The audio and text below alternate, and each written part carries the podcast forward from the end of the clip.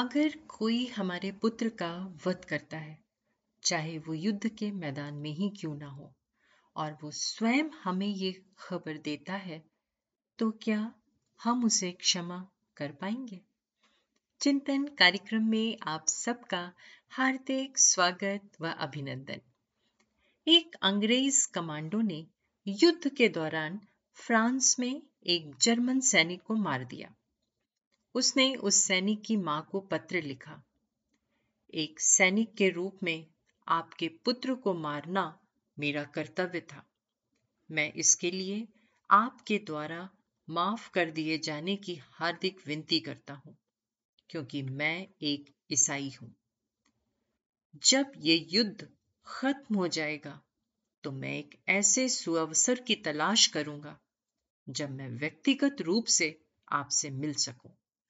मृत सैनिक की मां को ये पत्र कई महीनों बाद मिला।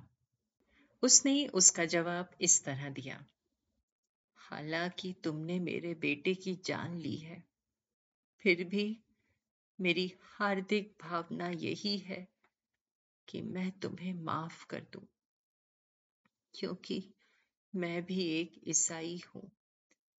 यदि युद्ध खत्म होने तक हम जीवित रहे तो मैं ये उम्मीद करती हूं कि तुम मुझसे मिलने जर्मनी आओगे और मेरे घर के साथ साथ मेरे दिल में भी मेरे पुत्र की जगह लोगे।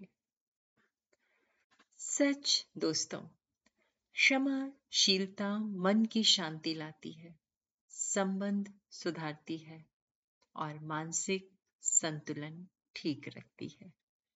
चिंतन जरूर करिएगा।